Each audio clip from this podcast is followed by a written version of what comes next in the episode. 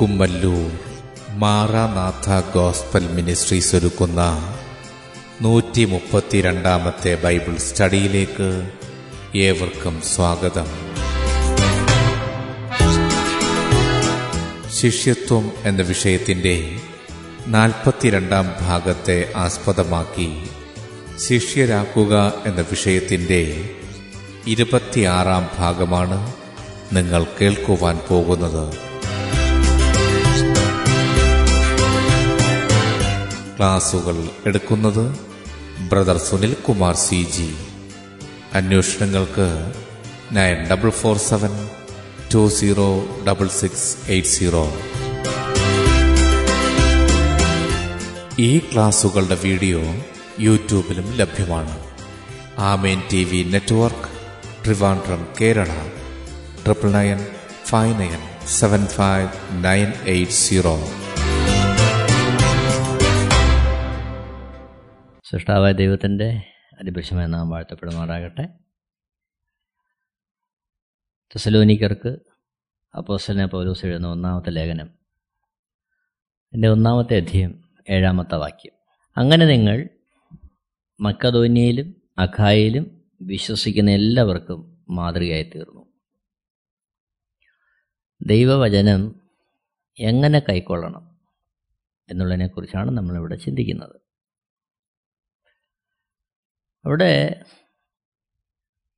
അതേ അധ്യായത്തിന്റെ ആറാമത്തെ വാക്യത്തിൽ നമ്മൾ കണ്ടു. ബഹുകഷ്ടം സഹിക്കേണ്ടി വന്നിട്ടും നിങ്ങൾ പരിശുദ്ധാത്മാവിന്റെ സന്തോഷത്തോടെ വചനം കൈക്കൊണ്ടു. ഞങ്ങൾക്കും കർത്താവിനും അനുകാരികളായി തീർന്നു. അങ്ങനെ നിങ്ങൾ മക്കധോനിയിലും അഖായയിലും വിശ്വസിക്കുന്ന എല്ലാവർക്കും മാതൃകയായി തീർന്നു. അങ്ങനെയാണ് അവർ മാതൃകയായി തീർന്നത് എങ്ങനെ? ബഹുകഷ്ടം സഹിക്കേണ്ടി വന്നിട്ടും പരിശുദ്ധാത്മാവിന്റെ സന്തോഷത്തോടെ വചനം കൈക്കൊണ്ട് ഞങ്ങൾക്കും ക്രിസ്തുവിനും അനുകാരികളായി തീർന്നു അങ്ങനെ ഞങ്ങൾക്കും ക്രിസ്തുവിനെന്ന് പറയുമ്പോൾ അപ്പോസനായ പൗലൂസിനും അദ്ദേഹത്തോടൊപ്പം ഉണ്ടായിരുന്ന സഹശുശ്രൂഷകന്മാർക്കും തന്നിമിത്തം കർത്താവിനും അനികാരികളെ തീർന്നു അങ്ങനെയാണ് അവർ വിശ്വസിക്കുന്ന എല്ലാവർക്കും മാതൃകയായി തീർന്നത്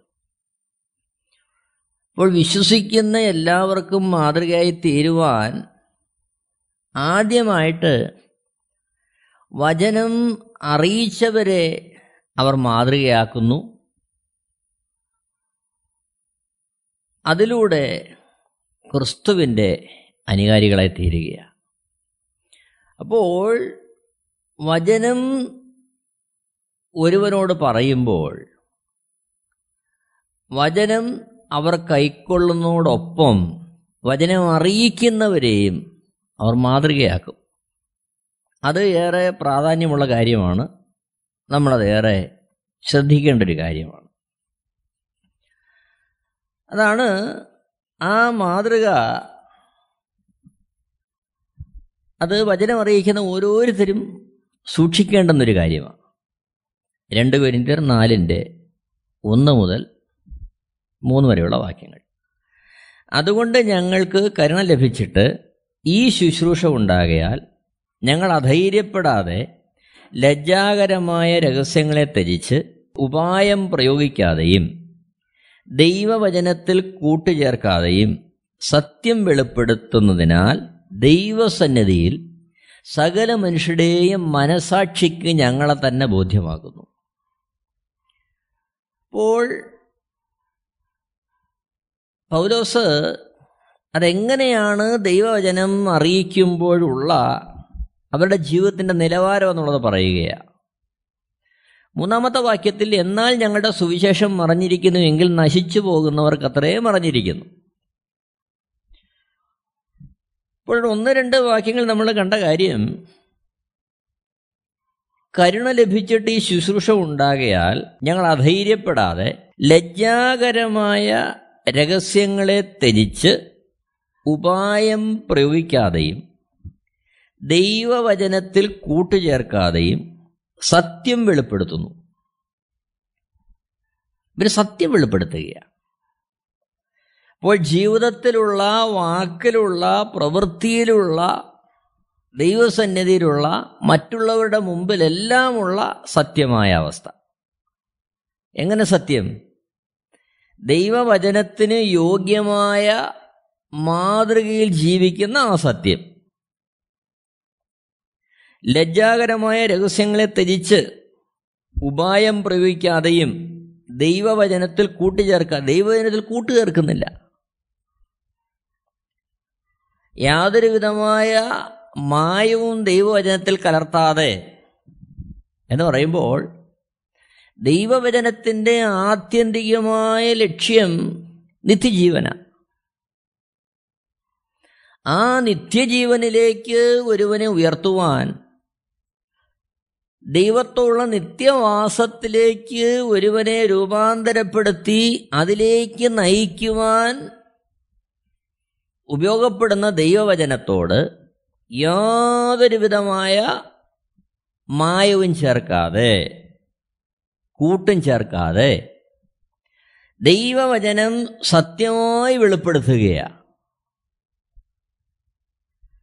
കാരണം യാതൊരു ഉപായവും രഹസ്യങ്ങളോ ലജ്ജകരമായ രഹസ്യങ്ങളോ ഒന്നും ഉപയോഗിക്കാതെ. അപ്പോൾ നിർമ്മലതയോടെ നിഷ്കളങ്കതയോടെ ആ നിത്യതയിലേക്ക് ഓരോരുത്തരെയും എത്തിക്കുക എന്നുള്ള ആ അദമ്യമായ വാഞ്ചയോടെ ദൈവജനത്തെ ഉപയോഗിക്കുകയാണ്. അതുകൊണ്ട് എന്ത് സംഭവിക്കുന്നു? രണ്ടാമത്തെ വാക്യം നമ്മൾ കാണുന്നു. ദൈവസന്നിധിയിൽ സകല മനുഷ്യരുടെയും മനസാക്ഷിക്ക് ഞങ്ങളെ തന്നെ ബോധ്യമാക്കുന്നു. പൗലോസ് പറയുകയാണ്.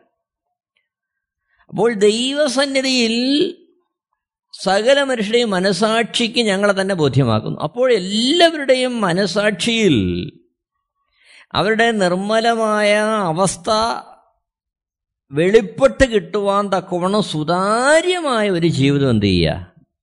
നയിക്കുക. അപ്പോൾ അതിനെ അനുകരിക്കാൻ തക്കവണ്ണമാണ് ഈ വചനം കേൾക്കുന്നവരെ അവർ ഉദ്ബോധിപ്പിക്കുന്നത്. ഒന്ന് കുരിന്തിയർ പതിനൊന്നാമത്തെ അധ്യയം എന്റെ ഒന്നാമത്തെ വാക്യത്തിൽ പൗലോസ് പറയുന്നുണ്ട് ഞാൻ ക്രിസ്തുവിന്റെ അനുകാരി ആയിരിക്കുന്നത് പോലെ നിങ്ങളും എന്റെ അനുകാരികളാവുക. അതെന്റെ കാര്യം. ഒന്ന് കുരിന്തിയർ പതിനൊന്നാമത്തെ എന്റെ ഒന്നാമത്തെ വാക്യം. ഞാൻ ക്രിസ്തുവിന്റെ അനുകാരി ആയിരിക്കുന്ന പോലെ നിങ്ങളും എന്റെ അനുകാരികളാകുവൻ. അപ്പോൾ അതെങ്ങനെയാ ഏത് തലത്തിലാണ് അനുകാരി അനുകരിക്കുന്നത്? എങ്ങനെയാണ് ക്രിസ്തുവിന്റെ അനുകാരിയായിരിക്കുന്നത്? പൗലോസ്. അതിന്റെ ഒരു ഭാഗമാണ് നമ്മളിവിടെ കേട്ടത്. രണ്ട് കുരിന്തിർ നാലിന്റെ ഒന്ന് രണ്ട് വാക്യം. അതുകൊണ്ട് ഞങ്ങൾക്ക് കരുണ ലഭിച്ചിട്ട് ഈ ശുശ്രൂഷ ഉണ്ടാകയാൽ ഞങ്ങൾ അധൈര്യപ്പെടാതെ ലജ്ജാകരമായ രഹസ്യങ്ങളെ ത്യജിച്ച് ഉപായം പ്രയോഗിക്കാതെയും ദൈവവചനത്തിൽ കൂട്ടുചേർക്കാതെയും സത്യം വെളിപ്പെടുത്തുന്നതിനാൽ സത്യം വെളിപ്പെടുത്തുകയാണ്. എന്തൊക്കെ ഒഴിവാക്കി? ലജ്ജാകരമായ രഹസ്യങ്ങളെ ഒഴിവാക്കി. ഉപായം പ്രയോഗിക്കാതെ ദൈവവചനത്തിൽ കൂട്ടിച്ചേർക്കാതെ അപ്പോൾ നിത്യമുള്ള ബന്ധത്തിൽ ജനങ്ങളെ ഒരുക്കുവാൻ ദൈവത്താൽ നൽകപ്പെട്ട ദൈവവചനത്തോട് യാതൊരു കാര്യങ്ങളും ചേർക്കാതെ ഒരു ഉപായവും പ്രയോഗിക്കാതെ രഹസ്യങ്ങൾ ലജ്ജാകരമായ രഹസ്യങ്ങളെല്ലാം ത്യജിച്ച് അത് അതെവിടെയാ? ദൈവസന്നിധിയിൽ ദൈവസന്നിധിയിലാണ് ദൈവമാണിത് നിയന്ത്രിക്കുന്നത് ദൈവത്തിന്റെ മുമ്പിലാണ് ഇത് ചെയ്യുന്നത്. ഇതിനെ കണ്ടുകൊണ്ടിരിക്കുന്ന ഒരു ദൈവമുണ്ട്. ഓരോ വാക്കുകളും പ്രവൃത്തികളും ശുശ്രൂഷകളും കണ്ടുകൊണ്ടിരിക്കുന്ന ദൈവമുണ്ടെന്നുള്ള ആ സത്യമായ ബോധ്യത്തിൽ നിലനിന്നുകൊണ്ട് സകല മനുഷ്യരുടെയും മനസാക്ഷിക്ക് ഞങ്ങളെ തന്നെ ബോധ്യമാക്കുന്നു. അപ്പോൾ എല്ലാവരുടെയും മനസാക്ഷിയിൽ അവർ തെളിഞ്ഞു വരികയാണ് അവരുടെ ജീവിതചര്യ അവരുടെ പ്രവൃത്തികൾ അങ്ങനെ ഒന്ന് ദസലോനി ഒന്നിന്റെ ഏഴിൽ അങ്ങനെ നിങ്ങൾ മക്കതോന്യയിലും അഖായയിലും വിശ്വസിക്കുന്നവർക്ക് എല്ലാവർക്കും മാതയെ തരുന്നു ഈ ഒരവസ്ഥയിൽ ദൈവവചനം അറിയിച്ചതുകൊണ്ടാണ് ആ ഒരവസ്ഥയിൽ ദൈവവചനം ലഭിച്ചതുകൊണ്ടും ആ ലഭിച്ച ദൈവവചനത്തെ അതേ അർത്ഥത്തിൽ ഉൾക്കൊണ്ട് അതിന്റെ മുമ്പാകെ സമർപ്പിച്ചതുകൊണ്ടും അവരെങ്ങനായി? മക്കതോന്യയിലും അഖായിലും വിശ്വസിക്കുന്നവർക്കെല്ലാവർക്കും മാതൃകയായി തീർന്നു. അപ്പോൾ ആ ഒരവസ്ഥയിലാണ് അവരെന്ത് ചെയ്യുന്നത് ദൈവജനം കൈക്കൊള്ളുന്നത്. അപ്പോൾ അത് അവർ ഉൾക്കൊള്ളുകയാണ് രണ്ട് കുരിന്തിയർ പതിനൊന്നാമത്തെ അധ്യയം അതിന്റെ എട്ട് മുതലുള്ള വാക്യങ്ങൾ വായിക്കുമ്പോൾ അവിടെ മറ്റൊരു മാതൃക നമുക്ക് കാണാൻ കഴിയുന്നുണ്ട്. രണ്ട് കുരിന്തിയർ പതിനൊന്നാമത്തെ അധ്യയം എട്ടാമത്തെ വാക്യം. കുരിന്തിയർക്ക് എഴുതുകയാണ് നിങ്ങളുടെ ഇടയിൽ ശുശ്രൂഷ ചെയ്യുവാൻ ഞാൻ മറ്റു സഭകളെ കവർന്ന് അവരോട് ചിലവിന് വാങ്ങി. ഒമ്പതാമത്തെ വാക്യം. നിങ്ങളുടെ ഇടയിൽ ഇരുന്നപ്പോൾ മുട്ടുണ്ടായാറെ ഞാൻ ഒരുത്തിനെയും ഭാരപ്പെടുത്തിയില്ല. മക്കുതോന്നിയിൽ നിന്ന് വന്ന സഹോദരന്മാരത്രേ എന്റെ മുട്ടു തീർത്തത്. ഞാൻ ഒരു വിധേനയും നിങ്ങൾക്ക് ഭാരമായി തീരാതെ വണ്ണം സൂക്ഷിച്ചു മേലാലും സൂക്ഷിക്കും. പത്താമത്തെ വാക്യം. എന്നിലുള്ള ക്രിസ്തുവിന്റെ സത്യത്താണ് അഖായ പ്രദേശങ്ങളിൽ ഈ പ്രശംസ എനിക്കാരും ഇല്ലാതാക്കിയില്ല നോക്കണം. അപ്പോൾ കൊരിന്ത്യ ദേശത്തെ വിശ്വാസികളുടെ ആത്മീയ വളർച്ച എന്താണെന്നറിഞ്ഞിട്ട് അവിടേക്കുള്ള ശുശ്രൂഷയ്ക്ക് വേണ്ടി എന്ത് ചെയ്യുക കുരുന്തിലുള്ള ദൈവജനങ്ങൾക്ക് യാതൊരു ഭാരവും വരുത്താതെ തന്നെ സ്നേഹിക്കുന്ന തന്നെ കരുതുന്ന മറ്റു സഭകളിൽ നിന്ന് ദൈവ വേലയ്ക്ക് വേണ്ടിയുള്ള സഹായത്തിന് വേണ്ടി പൗലോസ് പ്രാർത്ഥിക്കുകയാണ്. അത്തരത്തിലുള്ള മറ്റു സഭകളുടെ കരുതലിനെ പൗലോസ് സ്വീകരിക്കുകയാണ്. ഫിലിപ്പിയ ലേഖനം നാലാമത്തെ അധ്യയം അതിന്റെ പതിനാല് പതിനഞ്ച് പതിനാറ് വാക്യങ്ങളിൽ നമ്മളിത് കാണുന്നുണ്ട്. ഫിലിപ്പിയിലുള്ള തന്റെ സഹോദരങ്ങൾക്ക് ലേഖനം എഴുതുമ്പോൾ പൗലോസ് അവിടെ കുറിക്കുകയാണ് നാലാമത്തെ അധ്യയം പതിനാല് പതിനഞ്ച് പതിനാറ് വാക്യങ്ങളിൽ. എങ്കിലും എന്റെ കഷ്ടതയിൽ നിങ്ങൾ കൂട്ടായ്മ കാണിച്ച് നന്നായി. പതിനഞ്ചാമത്തെ വാക്യം. ഫിലിപ്പിയരെ സുവിശേഷ ഘോഷണത്തിന്റെ ആരംഭത്തിൽ ഞാൻ മക്കധോനിയിൽ നിന്ന് പുറപ്പെട്ടാറേ. നിങ്ങൾ മാത്രമല്ലാതെ ഒരു സഭയും വരവ് ചെലവ് കാര്യത്തിൽ എന്നോട് കൂട്ടായ്മ കാണിച്ചില്ല എന്ന് നിങ്ങളും അറിയുന്നു. പതിനാറാമത്തെ വാക്യത്തിൽ. തെസ്സലോനിക്കയിലും എന്റെ ബുദ്ധിമുട്ട് തീർപ്പാൻ നിങ്ങൾ ഒന്ന് രണ്ട് വട്ടം അയച്ചു തന്നുവല്ലോ. നോക്കണം. അപ്പോൾ ഈ കാര്യമാണ് കൊരിന്ത്യ ലേഖനത്തിൽ പൗലോസ് രേഖപ്പെടുത്തിയിരിക്കുന്നത്. പതിനാറാമത്തെ വാക്യത്തിൽ നമ്മൾ കാണുകയാ തെസലോനിക്കയിലും എന്റെ ബുദ്ധിമുട്ട് തീർപ്പാൻ നിങ്ങൾ ഒന്ന് രണ്ട് വട്ടം അയച്ചു തന്നുവല്ലോ.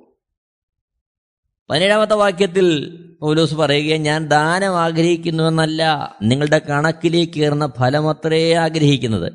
അപ്പോൾ ഇതും ദൈവരാജ്യത്തിന്റെ വിശാലതയ്ക്കായി ദൈവസ്നേഹത്തിൽ ദൈവത്തിനെന്നവണ്ണം ഫിലിപ്പിയ സഭ ചെലവഴിക്കുന്നതായിട്ട് പൗലോസ് അവിടെ രേഖപ്പെടുത്തുകയാണ്. അപ്പോൾ തന്റെ ജീവിതത്തിൽ പെരുമാറ്റത്തിലാകട്ടെ സാമ്പത്തിക വിഷയങ്ങളിലാകട്ടെ ഇടപാടുകളിൽ എല്ലാം ആ സുതാര്യത പൗലോസ് പുലർത്തുകയാണ്. അത് കണ്ട് ആ അതിനെ അനുകരിക്കുവാൻ പൗലോസ് ഇവിടെ അവരോട് ആഹ്വാനം ചെയ്യുകയാണ്. അത് ഏറ്റെടുത്ത തെസലോനിക്കർ അതേ രീതിയിൽ വചനം കൈക്കൊണ്ട് ആ വിശുദ്ധിയിലും നിർമ്മലതയിലും നിഷ് നിഷ്കളങ്കതയിലും ദ്രവ്യാഗ്രഹം കൂടാതെ സ്ഥാനമാനങ്ങൾ ആഗ്രഹിക്കാതെ തങ്ങളെ നടത്തിയ ഉപദേശിച്ച വചനമറിയിച്ച വിശുദ്ധന്മാരുടെ ആ ജീവിതത്തെ പിൻപറ്റുവാൻ അവരും സമർപ്പിക്കുകയാണ്. ഒന്ന് തെസലോനിക്കർ ഒന്നാമത്തെ അധ്യയന്റെ ഒമ്പതാമത്തെ വാക്യത്തിലേക്ക് വരുമ്പോൾ നമ്മൾ കാണുന്നുണ്ട് ഞങ്ങൾക്ക് നിങ്ങളുടെ അടുക്കൽ എങ്ങനെയുള്ള പ്രവേശനം സാധിച്ചു എന്നും ജീവനുള്ള സത്യദൈവത്തെ സേവിപ്പാനും അവൻ മരിച്ചവരുടെ ഇടയിൽ നിന്ന് ഉയർപ്പിച്ച തന്റെ പുത്രനും വരുവാനുള്ള കോപത്തിൽ നിന്ന് നമ്മെ വിടുവിക്കുന്നവനുമായ യേശു സ്വർഗത്തിൽ നിന്ന് വരുന്നത് കാത്തിരിപ്പാനും പത്താമത്തെ വാക്യം. നിങ്ങൾ വിഗ്രഹങ്ങളെ വിട്ട് ദൈവത്തിങ്കിലേക്ക് എങ്ങനെ തിരിഞ്ഞുവെന്നും അവർ തന്നെ പറയുന്നു. എട്ടാമത്തെ വാക്യത്തിൽ നിങ്ങളുടെ അടുക്കൽ നിന്ന് കർത്താവിന്റെ വചനം മുഴങ്ങിച്ചെന്നത് മക്കതോന്യയിലും അഖായയിലും മാത്രമല്ല എല്ലായിടവും നിങ്ങൾക്ക് ദൈവത്തിലുള്ള വിശ്വാസം പ്രസിദ്ധമായിരിക്കുന്നു. അതുകൊണ്ട് ഞങ്ങൾ ഒന്നും പറവാൻ ആവശ്യമില്ല. അപ്പോൾ ഏഴാമത്തെ വാക്യത്തിൽ അങ്ങനെ നിങ്ങൾ മക്കധോനിയിലും അഖായിലും വിശ്വസിക്കുന്നവർക്ക് എല്ലാവർക്കും മാതൃകയായി തീർന്നു. എങ്ങനെയാ? ആറാമത്തെ വാക്യം നമ്മൾ കണ്ടതുപോലെ പൗലോസിനും സഹശിഷ്യന്മാർക്കും കർത്താവിനും അനുകാരികളായി തീർന്നു. തന്നിമിത്തം മക്കധോനിയിലും അഖായിലും ഉള്ളവർക്ക് എല്ലാവർക്കും മാതൃകയായി തീർന്നു. എട്ടാമത്തെ വാക്യത്തിൽ അങ്ങനെ എന്ത് ചെയ്തു? അവർക്ക് ദൈവത്തിലുള്ള വിശ്വാസം എല്ലായിടവും പ്രസിദ്ധമായി വേറെ ആരും പറയാതെ തന്നെ. അപ്പോൾ മറ്റാരും പറയാതെ തന്നെ അവരുടെ ജീവിതം കണ്ടുകൊണ്ട് മറ്റുള്ളവർ മനസ്സിലാക്കുന്നു. ഇവർ എന്ത് ചെയ്തു? യേശുവിനെ രക്ഷകനും കർത്താവുമായി സ്വീകരിച്ചു. അവരുടെ ജീവിതത്തിൽ അതിന്റെതായ മാറ്റം വന്നു. മറ്റുള്ളവർക്ക് അനുകരിക്കാൻ കൊള്ളാവുന്ന മാറ്റം അവരുടെ ജീവിതത്തിൽ വന്നു എന്നുള്ളത് പൗലോസ് അവിടെ സാക്ഷ്യപ്പെടുത്തുകയാണ്. അതിന്റെ ഒമ്പതാമത്തെ വാക്യത്തിൽ നമ്മളൊന്ന് ശ്രദ്ധിക്കണമേ. ഞങ്ങൾക്ക് നിങ്ങളുടെ അടുക്കൽ എങ്ങനെയുള്ള പ്രവേശനം സാധിച്ചു എന്നും ഒന്നാമത് എങ്ങനെയാണ് പൗലോസിന് അവരുടെ അടുക്കിലേക്ക് ഒരു വാതിൽ തുറന്നു കിട്ടിയത്? രണ്ട് ജീവനുള്ള ദൈവത്തെ സേവിപ്പാനും ജീവനുള്ള ദൈവത്തെ അവർ സേവിക്കാൻ തുടങ്ങി. മൂന്നാമതായിട്ട് അവൻ മരിച്ചവരുടെ ഇടയിൽ നിന്ന് ഉയർപ്പിച്ച തന്റെ പുത്രനും വരുവാനുള്ള കോപത്തിൽ നിന്ന് നമ്മെ വിടുവിക്കുന്നവനുമായ യേശു സ്വർഗത്തിൽ നിന്ന് വരുന്നത് കാത്തിരിപ്പാനും. അപ്പോൾ യേശുവിന്റെ വരവിനോട് നോക്കിയിരിക്കുക. അപ്പോൾ ഈ ശുശ്രൂഷയിൽ ഉണ്ടായത് എന്താ? ഇതെന്തൊക്കെ നടന്നു? ആ മാതൃക നിമിത്തം ആ ദൈവവചനത്തിന്റെ ആ സ്വാധീന നിമിത്തം തെസ്ലോനിക്കയിലേക്ക് അവർക്ക് പ്രവേശനം ഉണ്ടാകുകയാണ് അത് നിമിത്തം ജീവനുള്ള ദൈവത്തെ സേവിക്കാൻ അവർ തുടങ്ങുകയാണ് അതിലൂടെ അവരെന്ത് ചെയ്യുക? സ്വർഗത്തിൽ നിന്ന് വരുവാനുള്ള യേശുക്രിസ്തുവിനെ കാത്തിരിക്കാൻ അവർ തയ്യാറാകുകയാണ് പത്താമതായിട്ട് അവർ ദൈവത്തിങ്കിലേക്ക് തിരിയുകയാണ് അപ്പോൾ ഈ കാര്യങ്ങളെല്ലാം ദൈവജനത്തിലൂടെ അവിടെ നടക്കുകയാണ് ഇതെല്ലാം എങ്ങനെയാണ് ഒന്ന് ദിവസം ഒന്നിന്റെ ആൾ കാണുന്നു ബഹുകഷ്ടം സഹിക്കേണ്ടി വന്നിട്ടും. ഇതെല്ലാം വളരെ സുഗമമായ ഒരു വഴിയിലൂടെ നടക്കുകയല്ല. അവർ പോകുന്നത് വളരെ പ്രതിസന്ധിയിലൂടെ കടന്നു പോവുകയാണ് പ്രതികൂലങ്ങളിലൂടെ കടന്നു പോവുകയാണ് എന്നിട്ട് അവരെന്ത് ചെയ്യുകയാണ്? സത്യദൈവത്തെ സേവിക്കാൻ അവരുടെ ജീവിതത്തെ ഏൽപ്പിച്ചു കൊടുത്തു. സ്വർഗത്തിൽ നിന്ന് വരുവാനുള്ള യേശുക്രിസ്തുവിനെ കാത്തിരിക്കുവാൻ വേണ്ടി അവരവരുടെ ജീവിതത്തെ സമർപ്പിച്ചു. പോരാ ദൈവത്തെങ്കിലേക്ക് അവർ തിരിഞ്ഞു. മാനസാന്തരപ്പെട്ട ദൈവത്തെങ്കിലേക്ക് തിരിഞ്ഞു. എന്നെ കേൾക്കുന്ന പ്രിയരെ ഇത് തെസലോനിക്ക ലേഖനത്തിൽ പൗലോസ് വിവരിക്കുമ്പോൾ അക്ഷരാർത്ഥത്തിൽ നമ്മുടെ ജീവിതത്തിലും നിത്യതയ്ക്ക് വേണ്ടി നോക്കി പാർക്കുന്ന നമ്മുടെ ജീവിതത്തിൽ ഇത് വളരെ നാം അനുവർത്തിക്കേണ്ടുന്ന കാര്യമാണെന്ന് പൗലോസ് ഇവിടെ നമ്മൾ ഓർപ്പിക്കുകയാണ്. നമ്മൾ ഇതിനു വേണ്ടി നാം നമ്മൾ തന്നെ സമർപ്പിക്കണം. നമ്മുടെ ജീവിതത്തിൽ അതിന് തത്തുല്യമായ തരത്തിലുള്ള രൂപാന്തരം നമ്മുടെ ജീവിതത്തിൽ ആവശ്യമാണ്. ഒന്ന് തെസലോനി രണ്ടാമത്തെ അധ്യയം പതിമൂന്ന് പതിനാല് വാക്യങ്ങൾ. പതിമൂന്നാമത്തെ വാക്യത്തിൽ ഞങ്ങൾ പ്രസംഗിച്ച ദൈവവചനം നിങ്ങൾ കേട്ടു. മനുഷ്യന്റെ വചനമായിട്ടല്ല സാക്ഷാൽ ആകുന്നതുപോലെ ദൈവവചനമായിട്ട് തന്നെ കൈക്കൊണ്ടതിനാൽ ഞങ്ങൾ ദൈവത്തെ ഇടപെടാതെ സ്തുതിക്കുന്നു. വിശ്വസിക്കുന്ന നിങ്ങളിൽ അത് വ്യാപരിച്ചു കൊണ്ടിരിക്കുന്നു ഇവിടെ തെസ്ലോനിക്കർക്ക് എഴുതുന്ന ഒന്നാമത്തെ ആ ലേഖനത്തിൽ തന്നെ രണ്ടാമത്തെ അധ്യയത്തിൽ പൗലോസ് പൗലോസ് തെസലോനിക്കരുടെ അവസ്ഥയെക്കുറിച്ച് പറയുകയാണ്. പതിമൂന്ന് പതിനാല് വാക്യങ്ങളിൽ. ഞങ്ങൾ പ്രസംഗിച്ച ദൈവവചനം നിങ്ങൾ കേട്ടു. തെസലോനിക്കര് പൗലോസ് ഉൾപ്പെടെ ഉള്ളവർ പ്രസംഗിച്ച ദൈവവചനം കേൾക്കുകയാ. എങ്ങനെ കേട്ടു? മനുഷ്യന്റെ വചനമായിട്ടല്ല സാക്ഷാൽ ആകുന്നത് പോലെ ദൈവവചനമായിട്ട് തന്നെ കൈക്കൊണ്ടു. അപ്പോൾ അവരോട് അറിയിച്ച ദൈവവചനം അവർ ദൈവവചനമായിട്ട് തന്നെ കൈക്കൊണ്ടു. അങ്ങനെ ദൈവവചനമായിട്ട് തന്നെ കൈക്കൊണ്ടുകൊണ്ടുകൊണ്ട് എന്ത് സംഭവിച്ചു? വിശ്വസിക്കുന്ന അവരിൽ അത് വ്യാപരിച്ചുകൊണ്ടിരിക്കുന്നു. ദൈവവചനമായിട്ട് തന്നെ അത് കൈക്കൊള്ളാൻ കാര്യമെന്താ കൈക്കൊള്ളാൻ കാര്യം അതേപോലെ മാതൃകയുള്ളൊരു ജീവിതം തെസലോനിക്കരുടെ മുമ്പാകെ നടത്തുവാൻ പൗലോസും കൂട്ടുശിഷ്യന്മാരും ഉത്സാഹിച്ചു. അപ്പോഴങ്ങനെ അവർ ഉത്സാഹിച്ച് അതേ അളവിൽ ദൈവവചനം അറിയിച്ചത് കൊണ്ട് തെസലോനിക്കർ എന്ത് ചെയ്തു? ദൈവവചനം അതേ അർത്ഥത്തിൽ അവർ സംസാരിച്ച അവരറിയിച്ച ദൈവവചനത്തെ ദൈവവചനമായി തന്നെ കൈക്കൊണ്ടു. കേവലം ഒരു മനുഷ്യന്റെ വചനമായിട്ടല്ല. അതാണ് പതിമൂന്നാമത്തെ വാക്യത്തെ നമ്മൾ കാണുന്നത്. ഞങ്ങൾ പ്രസംഗിച്ച ദൈവവചനം നിങ്ങൾ കേട്ടു. മനുഷ്യന്റെ വചനമായിട്ടല്ല സാക്ഷാൽ ആകുന്നതുപോലെ ദൈവവചനമായിട്ട് തന്നെ കൈക്കൊണ്ടതിനാൽ ഞങ്ങൾ ദൈവത്തെ ഇടപെടാതെ സ്തുതിക്കുന്നു. വിശ്വസിക്കുന്ന നിങ്ങളിൽ അത് വ്യാപരിച്ചുകൊണ്ടിരിക്കുന്നു. അപ്പോൾ അത്തരത്തിൽ മാതൃകയോടെ സമർപ്പണത്തോടെ ഉപായമൊന്നും ചേർക്കാതെ ദൈവവചനത്തോട് കൂട്ടിച്ചേർക്കാതെ സത്യവചനം സത്യമായി തന്നെ അറിയിച്ചപ്പോൾ ആ കേട്ട ദൈവവചനം അതേ അർത്ഥത്തിൽ ദൈവവചനമായി തന്നെ ദൈവം ഞങ്ങളോട് സംസാരിക്കുന്നു എന്നുള്ള അതേ അളവിൽ തെസലോനിക്കർ കൈക്കൊണ്ടപ്പോൾ വിശ്വസിക്കുന്ന അവരിലത് വ്യാപരിക്കാൻ തുടങ്ങി. വിശ്വസിക്കുന്ന അവരിലത് വ്യാപരിച്ചുകൊണ്ടിരിക്കുന്നു. വ്യാപരിച്ചുകൊണ്ടിരിക്കുന്നു. അതായത് ആ വചനം അതിന്റെ പ്രവൃത്തി ഇങ്ങനെ ചെയ്തുകൊണ്ടേയിരിക്കുകയാണ്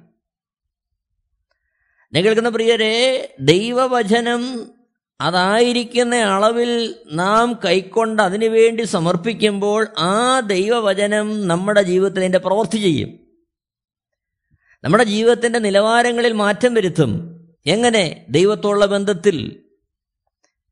സമൂഹത്തോടുള്ള ബന്ധത്തിൽ യേശുക്രിസ്തുവിന്റെ നല്ല സാക്ഷികളായി സമൂഹത്തിലും ദൈവസന്നിധിയിലും ആയിരിക്കുവാൻ തക്കണോ ആ വചനം നമ്മൾ രൂപാന്തരപ്പെടുത്തും. പോരാ ആ ദൈവവചനം നമ്മൾ വ്യാപരിക്കും. ഒന്ന് തെസലോനി രണ്ടാമത്തെ അധ്യം പതിനാലാമത്തെ വാക്യത്തിൽ നമ്മൾ കാണുന്നുണ്ട് സഹോദരന്മാരെ യഹൂദ്യയിൽ ക്രിസ്തു യേശുവിലുള്ള ദൈവസഭകൾക്ക് നിങ്ങൾ അനുകാരികളായി തീർന്നു. അവർ യഹൂദന്മാരാൽ അനുഭവിച്ചു തന്നെ നിങ്ങളും സ്വജാതിക്കാരാൽ അനുഭവിച്ചുവല്ലോ. അപ്പോൾ പ്രതികൂലങ്ങളും പ്രതിബന്ധങ്ങളും കഷ്ടങ്ങളും നേരിടുമ്പോഴും ദൈവവചനം അതേ അർത്ഥത്തിൽ ദൈവവചനമായി തന്നെ കൈക്കൊണ്ടത് നിമിത്തം അതവരിൽ വ്യാപരിക്കുകയാ. അതവരിൽ പരിവർത്തിക്കുകയാ. ദൈവവചനം എന്റെ പ്രവൃത്തി ചെയ്യുകയാ. ദൈവത്തിലുള്ള ആശ്രയം നിത്യതയുടെ വെളിച്ചം അതേപോലെ കർത്താവിന്റെ സമൂലമായ സാന്നിധ്യത്തിന്റെ ബലം ഇതെല്ലാം അവരുടെ ജീവിതത്തിൽ ഓരോ നിമിഷവും പകർന്നുകൊണ്ട് ആ ദൈവവചനം വ്യാപരിച്ചുകൊണ്ടിരിക്കുന്നു. അതുകൊണ്ട് എന്തുണ്ടായി? യഹൂദിയിൽ ക്രിസ്തുവേശുള്ള ദൈവസഭകൾക്ക് നിങ്ങൾ അനുകാരികളായി തീർന്നു അപ്പോൾ ആ ദൈവസഭകൾക്ക് അനുകരിക്കാൻ കൊള്ളാവുന്ന ആളുകളായിട്ട് തെസലോനിക്കർ മാറുകയാണ്.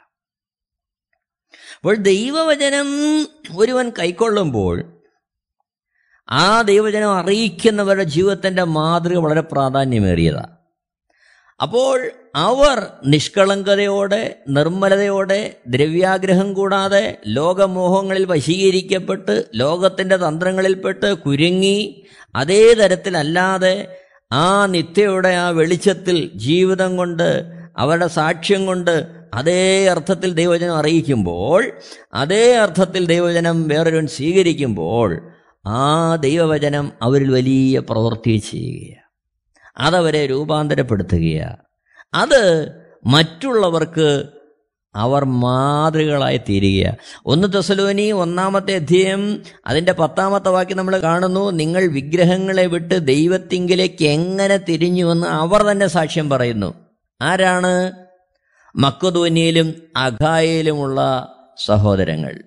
അവർ അവർ അവർ പറയുകയാ ഇവരെങ്ങനെയാണ് യേശുവിലേക്ക് തിരിഞ്ഞതെന്ന്? കാര്യം മറ്റുള്ളവർ അവരെക്കുറിച്ച് സാക്ഷ്യം പറയുവാൻ തക്കവണ്ണം ഒരു രൂപാന്തരം ഇവരുടെ ജീവിതത്തിൽ വന്ന മാറ്റം മറ്റുള്ളവരിലേക്ക് പകരുകയാണ്. എന്നെ കേൾക്കുന്ന പ്രിയരെ നാം വളരെ ശ്രദ്ധയോടെ നാം മനസ്സിലാക്കേണ്ടുന്ന ഒരു യാഥാർത്ഥ്യമാണിത്.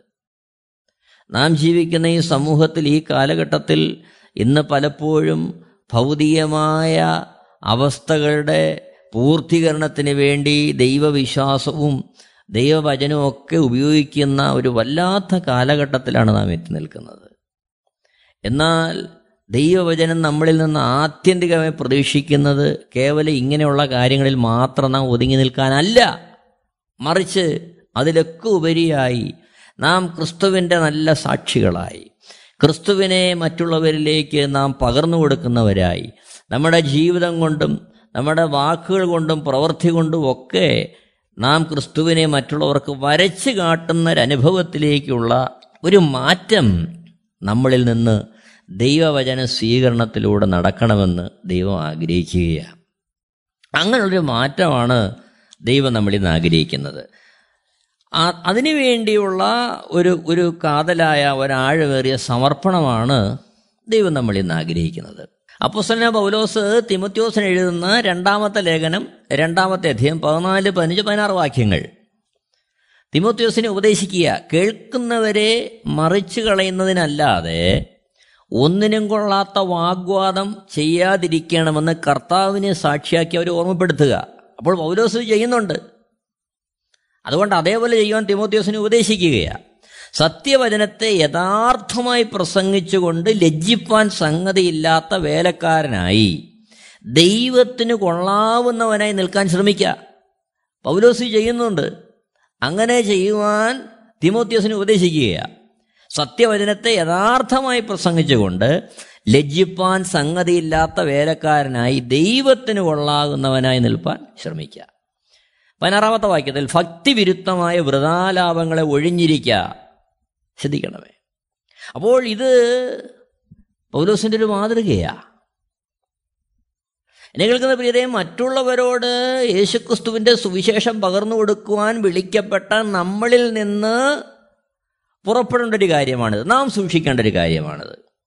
അതേപോലെ ദൈവവചനം കേൾക്കുന്ന കർത്താവിനെ രക്ഷകനും കർത്താവും പാവമോചനുമായി സ്വീകരിച്ച് നിത്യതയുടെ വെളിച്ചത്തിലേക്ക് ഓടുവാൻ ആഗ്രഹിക്കുന്ന ഓരോ വ്യക്തികളും സൂക്ഷിക്കേണ്ടുന്ന ഒരു കാര്യമാണത്. അപ്പോൾ എന്നെ കേൾക്കുന്ന പ്രിയരെ ദൈവവചനം എങ്ങനെ കൈക്കൊള്ളണം? ആ ഭാഗമാണ് നമ്മളിവിടെ ചിന്തിക്കുന്നത്. ഒന്ന് ഓർക്കുക കർത്താവ് തന്നെ ശിഷ്യന്മാരോട് പറഞ്ഞ കാര്യം കാര്യമുണ്ട് മനുഷ്യല്ല സാധ്യമാണ് എന്നാൽ ദൈവത്താൽ സാധ്യമാണ് നമ്മുടെ സ്വയം പരിശ്രമം കൊണ്ടോ നമ്മുടെ അത്തരത്തിലുള്ളൊരു ഉത്സാഹം കൊണ്ടോ നടക്കുന്നൊരു കാര്യമല്ല. എന്നാൽ മറുഭാഗത്ത് നാം ഉത്സാഹിക്കേണ്ടത് ആവശ്യം സമർപ്പിക്കേണ്ടത് ആവശ്യം. എന്നാൽ യഥാർത്ഥത്തിൽ യേശു ക്രിസ്തു അതിന്റെ അർത്ഥത്തിൽ നമ്മളിൽ ജീവിച്ച് നമ്മളിലൂടെ ചെയ്തെടുക്കേണ്ടെന്ന കാര്യമാണിത്.